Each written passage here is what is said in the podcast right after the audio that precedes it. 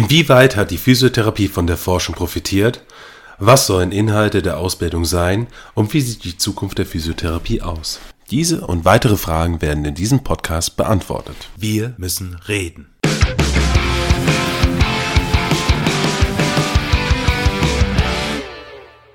Hat die Forschung etwas für die Physiotherapie bis dahin jetzt getan, von 2006 bis jetzt? Ja, das ist eine sehr gute Frage. Also ich habe schon oft gehört, eben, dass die Forschung nichts für die Physiotherapie getan hat. Also ich finde schon, aber natürlich die gute Forschung ist schwierig. Nicht jede Forschung bringt auch die gewünschten Erkenntnisse. Also man muss dann schon eine gewisse Menge an Forschung haben, um, um kleine Fortschritte zu sehen. Und weil wir so komplexe Probleme behandeln und komplexe Interventionen haben und eben auch sehr unterschiedliche Patientinnen und Patienten haben, reicht es eben nicht eine gute Studie zu machen, sondern es müssen eben mehrere sein und große Studien sein. Und deswegen geht es natürlich eben relativ lange, denke ich, bis man dann irgendetwas abschließend oder nahezu abschließend abschließend beantwortet hat. Aber ich denke schon, dass wir auf dem richtigen Weg sind. Dass, ich meine, auch viele Dinge, die man in der Praxis wusste, sich jetzt durch die Forschung bestätigen. Und das ist dann auch ein bisschen frustrierend für die Praktiker, oder wenn wir Forscher dann sagen, wir haben jetzt herausgefunden, dass äh, statisches Stand vor einem Sprint nicht das Beste ist, oder dass das etwas langsamer macht, dann sagen die,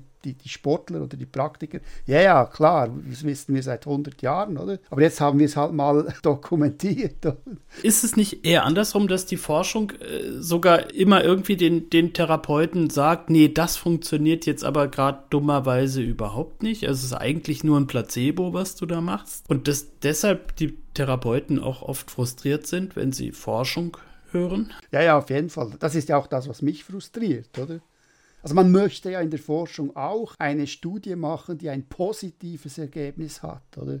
Also gut, manchmal gibt es sicher Forscher, die die Freude haben, irgendetwas kaputt zu machen oder, oder zu zeigen. Aber man, eigentlich sind wir ja positiv eingestellt und wir möchten vorwärts kommen im Sinne von, ähm, wir möchten zeigen, dass, dass, dass man darauf aufbauen kann. Aber auf der anderen Seite kann man es auch positiv sehen, wenn, wenn, wenn wir eben Dinge, die wir unterrichten, wo wir viel, viel Herzblut reinstecken, wenn man eben dann sieht, dass das nicht hilft, ist es ja dann irgendeinmal auch positiv, dass man das sieht und das dann äh, ausmisten oder ausräumen kann. Also das tut dann vielleicht am Anfang weh, aber langfristig ist, ja, wird das dann den Beruf schon positiv verändern es braucht extrem viel Zeit und man kann nicht irgendwie sagen, jetzt machen wir mal fünf Jahre Forschung und dann wissen wir, was zu tun ist. Oder das, ich denke, es ist halt schon ein langwieriger Prozess. Ich meine, die Universitäten haben uns Fachhochschulen Jahrhunderte Vorsprung, oder? Und die sind in gewissen Teilen, wenn man dann schaut, sind die auch noch sehr ja, weit zurück. Das ist aber doch das, was der André Meichtri ja in dem Podcast zu uns gesagt hat, dass wir eine junge Wissenschaft sind, dass andere Disziplinen da viel weiter sind und dass wir gerade erst lernen, erstmal eine gemeinsame Sprache zu sprechen. Wir lernen quasi dann uns mehr kritisch zu hinterfragen und dass das natürlich diese Prozesse, dass die Zeit benötigen und dass die anderen uns da voraus sind. Das ist doch selbstverständlich. Du hast vorhin gesagt, gute Forschung. Was meinst du mit guter Forschung? Wie sieht denn gute Forschung für dich aus?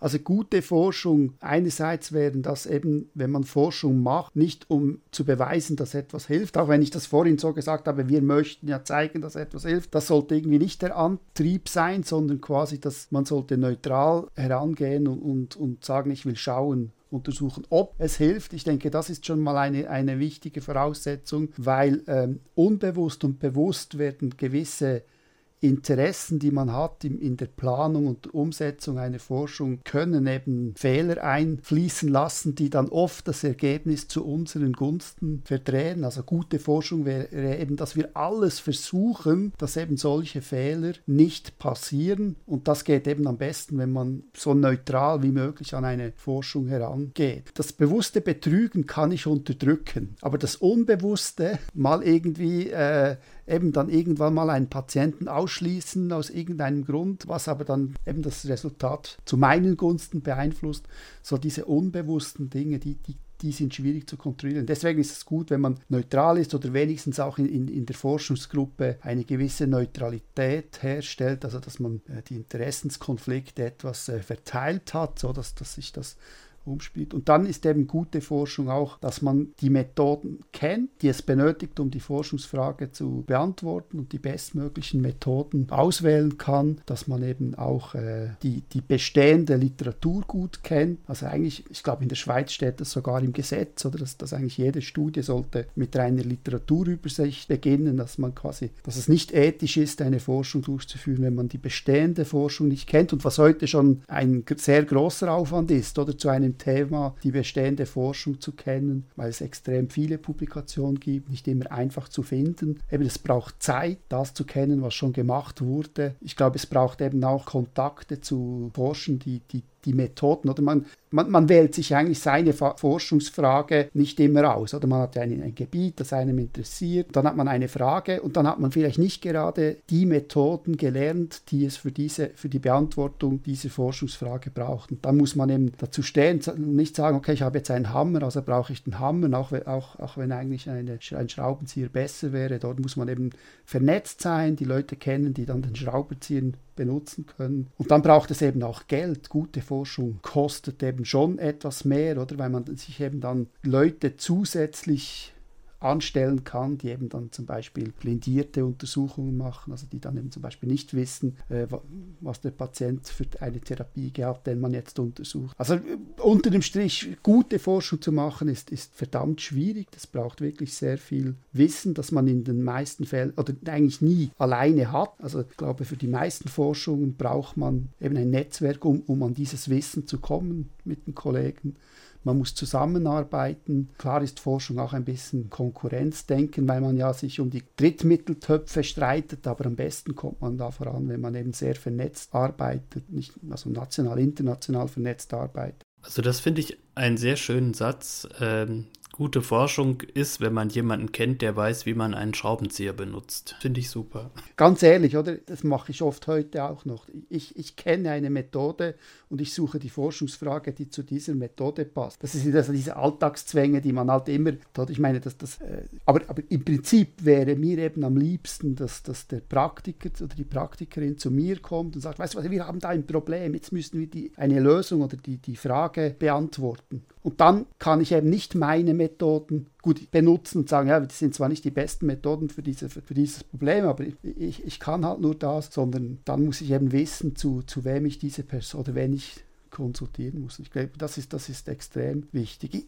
wir machen, also eben diesen Fehler mache ich oft, weil manchmal hat man ein zu großes Ego, um dann jemanden zu fragen oder hat keine Zeit oder und dann macht man dann Dinge, die man eigentlich nicht, nicht so gut kann. Das ist wie in der Physiotherapie, oder? Wenn du gewisse Patienten, die schickst du besser zu, zu einer Kollegin oder einem Kollegen und, und das ist in der Forschung auch so und, und das wisst ihr sicher, eben in der Praxis behandelt man auch einmal einen Patienten, den man besser nicht behandelt und das, diese Fehler machen wir in der Forschung auch. Will man wirklich gute Forschung machen, dann, dann braucht man einfach die Zeit und die die, äh, um sich diese Netzwerke aufzubauen, um die, die Forschungsfragen mit verschiedenen Gruppen zu diskutieren, um die bestmöglichen äh, Methoden zu finden. Welchen Punkt ich noch vorhin interessant war, ist, dass du meinst, man, wir brauchen Synergien. Ähm, hast du das Gefühl, dass in der Forschung, auch wenn du es jetzt so betrachtest, weniger zusammengearbeitet wird, dass ein großer Konkurrenzkampf unter den einzelnen Fachhochschulen, Universitäten herrscht und dass da sehr viel Manpower auch verloren geht. Also man könnte sicher mehr zusammenarbeiten, aber es ist, es ist schon jetzt so, dass wir eigentlich versuchen, oder nicht nur versuchen, sondern zusammenarbeiten, das, das schon. Generell ar arbeiten wir gut zusammen, das könnte sicher noch verbessern. Ich meine, ganz ehrlich gesagt, manchmal ist es halt auch so, Forschung braucht Zeit und diese Zeit haben wir oft nicht. Und es ist halt dann schon einfacher, eine Forschung bei sich im Team zu machen, als dann noch zwei andere Teams dazu zu nehmen. Man, da muss man zuerst einmal die gemeinsame Sprache finden, weil sie eben vielleicht andere Methoden kennen und, und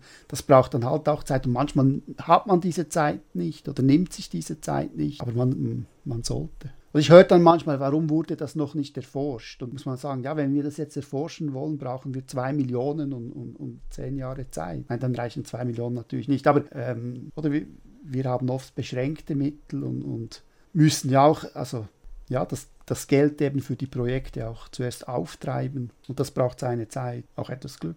In, in Deutschland ist ja auch die Diskussion, ob wir akademisieren sollen oder ob wir die überhaupt nicht brauchen, die ganzen Akademisierten. Gibt es irgendwas, was du den deutschen Physiotherapeuten sagen würdest dazu? Was mir da in den Sinn kommt, ich höre oft, auch also in der Schweiz, dass Akademiker so in einem lustigen Abend, oder, wo, wo es eigentlich nicht um den Beruf geht, aber wo man zusammensetzt, lustig hat, dann sagen sie so, ja, ja, aber weißt du, jetzt, braucht ihr Physios noch einen Master oder einen Bachelor. Ich meine, ja, ja, also quasi dieses, dass man alles verakademisiert und was soll jetzt ein, ein, ein, ein manueller Beruf? Also mir hat mal irgendjemand gesagt, ich, ich vergleiche uns mit den Psychologen, nicht vom Inhalt, aber von den Anforderungen. Also ich persönlich finde, äh, ein Physiotherapeut oder eine Physiotherapeutin hat die gleichen Anforderungen wie, also nicht die gleichen, aber, aber vergleichbare Anforderungen wie ein Psychologe. Also ich glaube nicht, dass wir weniger schwerwiegende Entscheidungen treffen. Ich glaube nicht, dass wir weniger wissen müssen. Ich glaube nicht, dass wir weniger Theorien kennen müssen. Äh, ich glaube nicht, dass wir ein mehr manueller Beruf sind in gewissen Bereichen schon, aber generell als äh, Psychologen. Und dann hat, bekam ich als Antwort, ja, aber das kannst du nicht vergleichen. Die Psychologie ist ein intellektueller Beruf, oder? So quasi Physio nicht, oder? Ich, ich bin eben schon der Meinung, dass wir im Alltag sehr viele Situationen erleben, wo man sehr komplexe Gedankengänge führen muss. Und sicher braucht nicht jeder Physiotherapeut einen Master, aber wenn, wenn jemand in einer Praxis arbeitet und selber entscheiden muss, ob er nach drei Sitzungen jetzt dem Patienten sagt, wissen Sie was, ich kenne die Literatur gut, ich, ich kenne die Empfehlungen gut, ich habe Sie sehr gut untersucht, wir haben jetzt das und das gemacht, ich bin jetzt der Überzeugung, dass wir im Moment nach drei Sitzungen die Behandlung vorerst mal abschließen können. Sie können immer wieder zurückkommen, aber wir schließen jetzt die Behandlung ab. Diese Verantwortung zu übernehmen, hinzustehen und zu sagen, der Arzt hat zwar neunmal oder sechsmal verordnet, aber nach dreimal ist jetzt einfach Schluss. Das braucht dann schon ein, ein anderes Denken als das, was wir eben 1994 gemacht haben. Und dort denke ich eben schon, dass das sind eben dann komplexe Situationen, oder? Man, man will ja dann auch niemandem Unrecht tun und man kann da nicht einfach nur Guideline-mäßig oder Algorithmusmäßig ist das, zack, zack, zack, ja, hier höre ich nach dreimal auf. Die Umsetzung von, von, von Leitlinien funktionieren eben eigentlich auch nur, wenn die Leute wissen, wann sie die Leitlinien nicht befolgen sollen. Deswegen bin ich schon der Meinung, dass, dass wir eben zu Recht zumindest einen Bachelor of Science brauchen, weil wir eben dieses Science, diese, dieses Wissenschaftliche verstehen müssen. Wissenschaft heißt ja nicht nur ähm, Studienmethoden oder so. Also nicht jeder Physio muss eine Studie lesen können und interpretieren können. Das meine ich gar nicht. Das wäre auch gut, aber das meine ich damit nicht. Aber eben gewisse äh, Zusammenhänge sehen, die eben weitergehen als, okay, ich muss jetzt äh, neunmal machen, weil der Arzt das hat verordnet und ich will ja Geld verdienen, sondern da die Verantwortung übernimmt und sagt, nein, zack, das, das ist jetzt so. Oder umgekehrt eben, wenn der Arzt nur dreimal verordnet und ich finde, ja, diese ältere Person, die braucht jetzt, äh, im Prinzip braucht jetzt zwölf Monate lang Krafttraining, jetzt müssen wir irgendwie schauen, Klar kann ich die nicht zwölf Monate, dreimal die Woche behandeln, aber wir müssen jetzt schauen, wie wir das managen und wir müssen das irgendwie eine Art Case Management mit diesen Älteren hermachen, damit wir das eben über, über, über so lange trainieren können, wie es, wie es, wie es nötig ist. Also diese, diese Verantwortung, dafür, da hilft, denke ich, eine Akademisierung schon. Eben, wenn wir auch schon gerade bei dem Thema sind, was sollen denn Inhalte der Ausbildung, Schrägstrich Studium sein und was nicht mehr?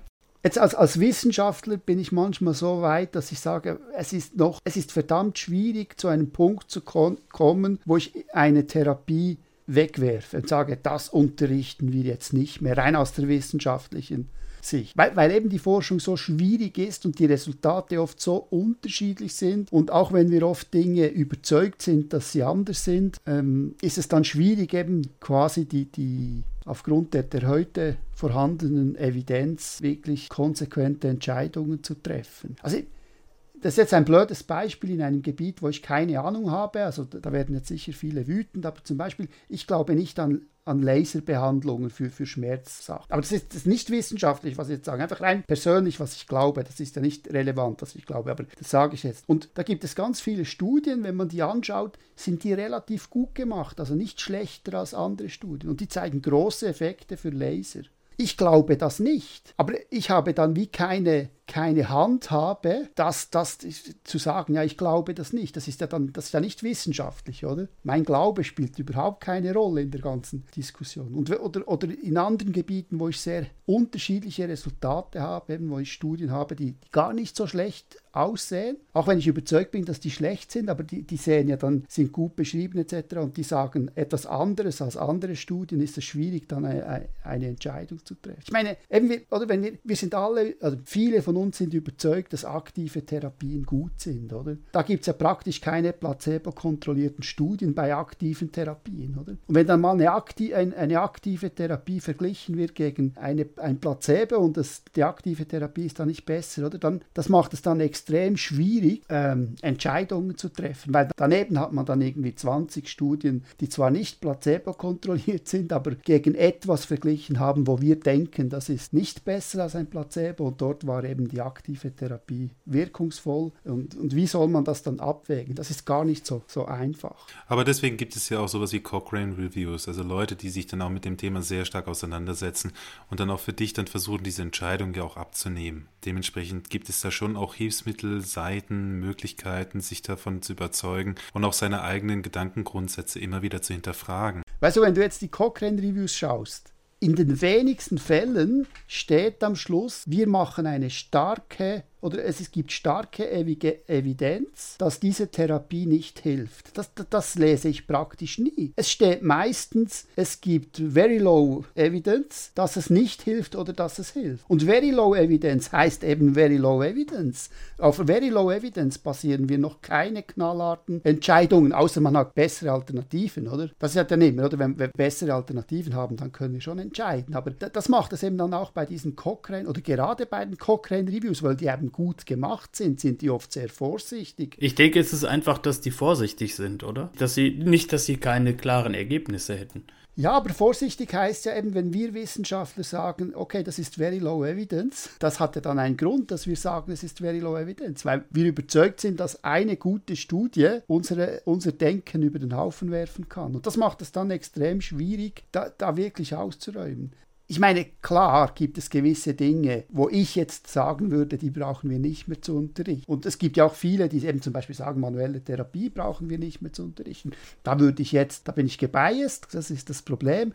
Aber da wäre ich jetzt noch nicht so weit zu sagen, manuelle Therapie. Aber ich wäre zum Beispiel, also ich, ich wäre so weit zum Beispiel zu sagen, bei diesem Krankheitsbild, dort brauchst du keine manuelle Therapie. Und, und, und wenn dann der Einwand kommt, ja, aber man kann es ja kombinieren, dann würde ich eben knallhart, äh, würde ich sagen, sagen, ja, aber du hast keine Zeit, es zu kombinieren. Du brauchst die Zeit, um Verhaltensänderungen zu pushen, du brauchst die Zeit, um aktiv zu arbeiten. Ich meine, das kann man schon, aber man muss schon sehen, oder? Es sind ja dann die Dozenten an Fachhochschulen. Das ist ja wie an der Uni, oder? Es wird, äh, Homöopathie wird immer noch an der Universität gelehrt und geforscht, oder?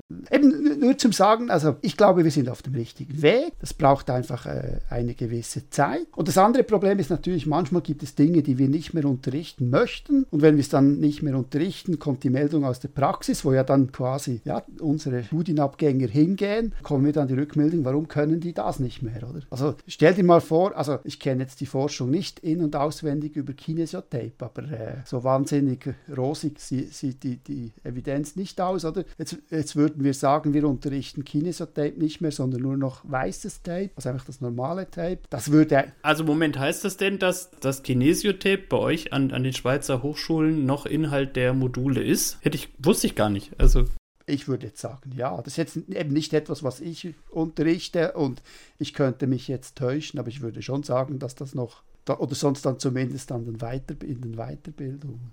Aber ihr macht das tatsächlich mit den Farben auch? Oder, oder habt ihr das. Äh Eben, das sind dann so unwissenschaftliche Aussagen von mir, die, die, die, man, die ich einfach auch vom Hörensagen kenne. Es ist ja nicht das, mit dem ich mich mit in der Forschung beschäftige. Aber nur zum, zum Sagen, nehmen wir jetzt da, also bei uns wäre, würde das wahrscheinlich schon einen Aufschrei geben, wenn wir gewisse Dinge einfach sagen, okay, das unterrichten wir.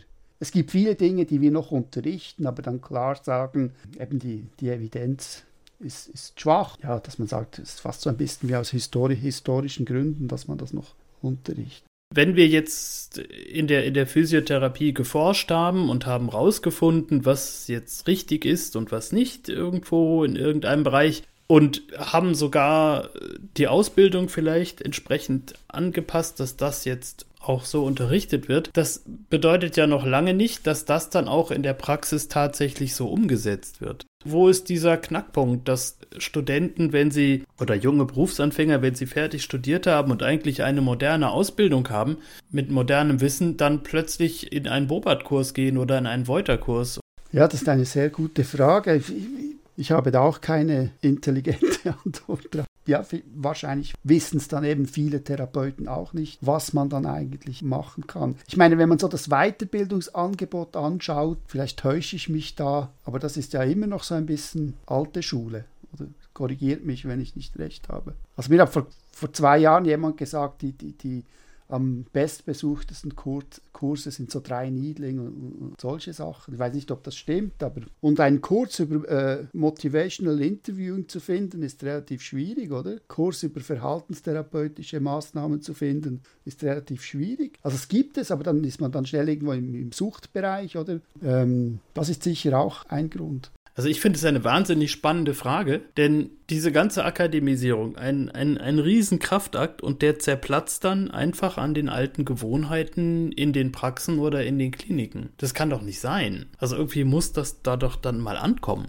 Ich selber habe keine Forschung darüber gemacht, warum äh, die, die Forschungsresultate nicht immer umgesetzt werden. Ein Grund ist sicher aber auch die, die nicht klare Kommunikation oder die nicht eindeutigen Signale. Also nehmen wir, nehmen wir Leitlinien oder Guidelines. Oft sagt man ja, okay, wir, wir, wir wollen evidenzbasiert arbeiten, wir können aber selber nicht jede einzelne Studie lesen. Dazu haben wir in unserem Betrieb nicht die Ressourcen. Also, aber wir wollen, wir wollen die, die evidenzbasierten Guidelines umsetzen dort, wenn du jetzt für, für, für, für gewisse Gebiete Guidelines aus Deutschland, England, vielleicht noch Amerika vergleichst, hast du oft extreme Unterschiede. Also nehmen wir, nehmen wir Arthrose und manuelle Therapie, um bei der manuellen Therapie zu bleiben. Es gibt Guidelines, die, mach, die geben eine starke Empfehlung ab, manuelle Therapie bei Arthrose nicht zu machen. Also das heißt, du solltest das nicht kombinieren mit Exercise, du solltest es einfach nicht mehr manuell machen bei Arthrose-Patienten. Punkt. Und in anderen Guidelines ist das immer noch als möglicher Zusatz, wenn du alles andere machst, das aktiv etc. Kannst du das immer noch machen. Und, und das gibt es ja dann oft, oder? Das gleiche gibt für Schmerzpatienten mit Akupunktur. Es gibt Guidelines, die das empfehlen, nicht zu machen, andere, die es machen, TENS etc. Und das gibt dann so Signale und oft denken sich dann die Praxis, ja wisst ihr was, wenn ihr intelligenten Forscher uns nicht mal klar sagen könnt, was hilft, dann mache ich einfach das, was dem Patienten hilft, oder? Das ist der, der Spruch, oder? Wer heilt, hat recht, oder? Das leuchtet mir ein. Meinst, wenn ich dann halt äh, lange genug suche, dann finde ich irgendwo noch eine aktuelle Guideline, die genau das aussagt, was ich gern machen möchte. Also vielleicht findest du keine Guideline, aber du findest sicher irgendeine Studie, die das, das, das hören wir ja oft. Ja, schau, diese Studie hat signifikantes Resultat. Also äh, das, das könnte ja dann mit dem anderen noch einmal diskutieren. Aber diese Überbewertung oder der, der Evidenz ist dann oft eben auch ein Grund, dass es so unklare Umsetzung gibt. Bei gewissen anderen Sachen, ich meine, man muss ja auch Geld verdienen und gewisse Therapien sind vielleicht nicht so ideal, um, um, um Geld zu verdienen oder eine Patientengruppe. Also meine persönliche Meinung, die denke auf Forschung basiert, ist, dass wir weniger Rückenschmerzpatienten behandeln sollen, dafür mehr alte Leute. Warum wird das nicht gemacht? Weil die Leute halt lieber mit jungen Rückenschmerzpatienten arbeiten als mit älteren Leuten, oder? Das, also das, das höre ich dann halt schon oft. Ja, und ich muss das als Hausbesuch machen und kann kann nicht schick irgendwie im Trainingsbereich äh, den ganzen Tag arbeiten oder so. Ne? Das, das ist natürlich alles klar, das sehe ich ein, ja. Man möchte nicht mit Kranken arbeiten. Mit Leuten, wo keine schnellen Effekte da sind, wo auch nicht von alleine ja, bei unspezifischen Rückenschmerzen wissen wir ja, dass die innerhalb von sechs Wochen ja von alleine verschwinden, mit einer großen Wahrscheinlichkeit. Das ist bei oft bei alten alten, zerbrechlichen Menschen nicht der Fall. Das, äh, da sind ganz andere Probleme. Da haben wir eine Sarkopenie höchstwahrscheinlich im Vordergrund stehen, doch irgendwelche Komorbiditäten, wo man dann auch nicht so schön so Kochbuchrezepte anwenden kann, ja. Das Tape, das Kinesotape wirkt da nicht, der Triggerpunkt wirkt da auch nicht so gut und so. Ich höre dann schon oft auch so, oder, dass, dass der Physio im Spital zu, zu, zu, zum älteren Patienten reingeht. Möchten Sie äh, Physiotherapie machen? Nein, okay, komme ich morgen wieder. Und, und, aber die Maltherapie, Beschäftigungstherapie, das alles wird dann, wird dann konsequent durchgeführt. Ja, aber warum das, das so ist, weiß ich dann auch nicht. Vielleicht, vielleicht ja, hat man das Gefühl, wenn ich jetzt 20 Minuten mit dem Patienten gehe und Treppen steige, ist das keine Therapie, sondern halt nur Beschäftigungstherapie, also irgendwie so ein Minderwertigkeits- oder, oder das sei sinnlos und, und, das könnte dazu spielen. Oder Dabei musst du den Patienten ja erstmal dazu kriegen, dass er mit dir eine Treppe steigt. Ne? Also. Ja, genau, eben das. Ich denke, die, wenn man das als Herausforderung sieht und, und eben dann, dann sind wir dann eben plötzlich wirklich Psychologen, oder? Weil dann ist die, die Challenge ist, ist nicht das Gehen, aber eben die, die Leute so weit zu bringen, dass sie eben das tun, was ihnen, was ihnen gut tut. Das ist, denke ich, äh, eine Schwierigkeit. Und eben das, was ihr gesagt habt, oder mit, mit Rückenschmerzpatienten, äh, da kannst du ja wirklich machen, was du willst. In sechs Wochen sind die wieder gut. Außer du sagst ihm, dass er halt einen Beckenschiefstand hat und dass deswegen seine Rückenschmerzen nicht zurückgehen. ja, also. Ja, noch krasser ist, wenn du den Beckenschiefstand palpierst. Ich glaube, das ist maximale Nocebo, oder?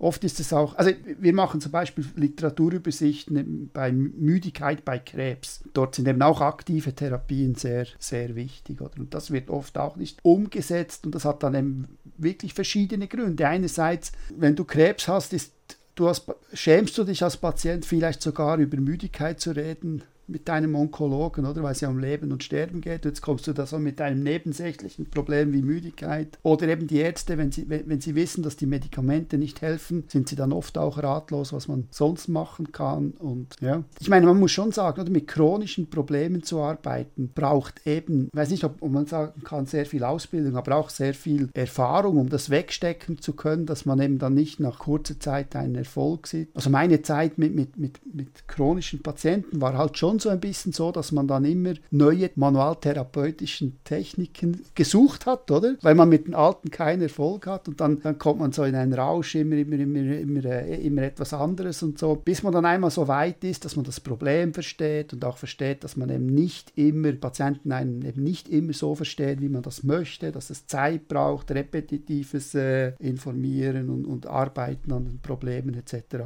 Und dann eben zum Beispiel gibt ja viele, die 20 Minuten Rhythmus Rhythmus machen oder Halbstundenrhythmus und das mit, mit chronischen Patienten, wo man eben dann zum Beispiel Motivational Interviewing macht. Ich meine, das, irgendwo ist das fast nicht machbar auch. Also ich denke, dort müssten wir natürlich auch die ganze Struktur ändern, oder? Dass man da Absolut, sehe ich auch so, ja. Das ist so. Also, und, und Jan, äh, eine Frage noch, eine Sache noch. Du hast ja vorhin gefragt, warum werden Erkenntnisse nicht umgesetzt? Und vielleicht ist es genau das, was du jetzt auch gerade gesagt hast. Es gibt viele Privatanbieter, die Oldschool-Sachen anbieten und nach Fortbildung, die vielleicht auch wirklich dann therapeutisch uns weiterbringen, gibt es sehr wenige, weil da der Bedarf nicht ist, weil der Wissensstand nicht hoch genug ist, weil aus der Erfahrung heraus lieber sowas gewählt wird, weil man jemand schon mal so einen Kurs besucht hat und das gerne weitermacht. Aber das könnte ja auch noch ein Aspekt dann sein. Aber das bringt uns ja vielleicht in die zu der Frage, wie wie wäre denn die Zukunft der Physiotherapie? Es wird immer viel angeführt, wir rennen in einen Fachkräftemangel. Was, was müssen wir tun? Müssen wir mehr Physios ausbilden? Ja, das ist eine sehr heikle Frage. Weil ich, ich ich, ich höre beides, oder? Dass, eben, dass wir weniger ausbilden müssen, dass wir, wenn wir nur das therapieren würden, was, was äh, evidenzbasiert ist, dass wir dann eigentlich genug oder sogar zu viele Therapeuten haben. Aber ich bin schon persönlich auch der Meinung, und das zeigen eben auch Forschungsarbeiten, die wir gemacht haben, zum Beispiel in der Sturzprävention oder andere Arbeiten mit älteren Leuten, dass eben viele Personen, die, wo es eigentlich evidenzbasierte Ansätze gibt, wo die Evidenz gut ist, dass das äh, wirkungsvoll ist, wo die Evidenz oft auch sagt, dass äh, überwachte, also äh, begleitete Therapie besser ist als Heimprogramm, dass es ein gewisses Volumen braucht, also nicht eben nur drei, vier Sitzungen, sondern über eine längere Zeit relativ häufig, dass, dass dort eben zu wenig gemacht wird. Und ich denke, eben, uns fehlen da die Daten, um jetzt sagen zu können, äh, unter dem Strich brauchen wir dann mehr oder weniger, aber ähm, wenn ich jetzt denke, denke eben bei den zum Beispiel Rückenschmerzpatienten fahren wir ein bisschen runter bei den akuten, aber dann müssten wir eben bei den chronischen auch hochfahren. Also das zeigen ja Studien aus, aus England oder wo sie untersucht haben, dass die, die, die Patienten, wo die Guidelines eigentlich sagen, da braucht es wenig Therapie, dort bekommen fast alle äh, viel Physiotherapie und die Patienten, wo man eben sogar eben vielleicht ein bisschen jetzt physiotherapeutisch, psychologisch arbeiten mu muss,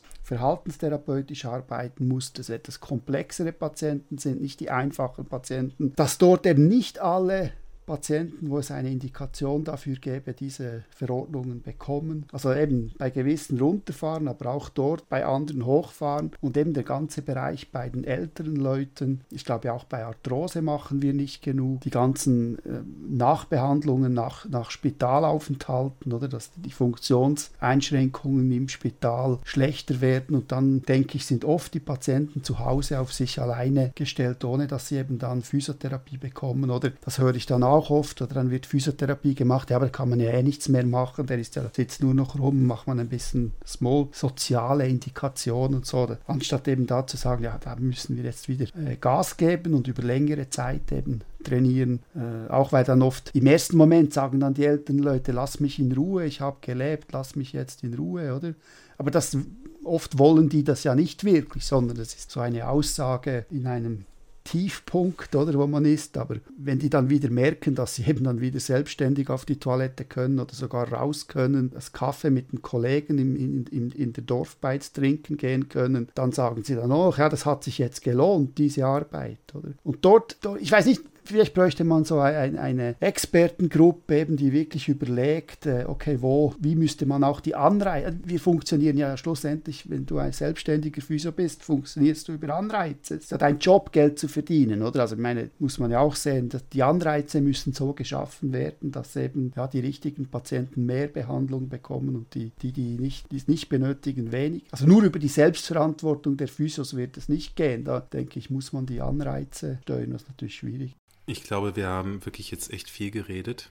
Und ich glaube, nichts gegen dich. Du hast sehr viele schlaue Sachen gesagt, Roger. Ich glaube, wir kommen jetzt auch langsam zu Ende. Ich möchte mich erstmal nochmal ganz herzlich bei dir bedanken. Auf jeden Fall für deine Zeit, für deine für dein Engagement, dass du uns auch Rede und Antwort gestanden bist. Und ähm, ja, ich bin froh, dass du da gewesen bist und äh, danke dir auf jeden Fall und wünsche dir einen wunderschönen Abend. Ja, ganz herzlichen Dank für die Einladung und bis bald. bis bald. Ciao. Ciao, ciao. Auch du, Jan. Ciao, auf Wiedersehen. Wenn euch der Podcast gefallen hat, dann liked uns, teilt uns, redet über uns. Der Podcast ist auf sämtlichen Social Media Kanälen erreichbar. Facebook, YouTube, Twitter, Instagram und da, wo Podcasts erreichbar sind.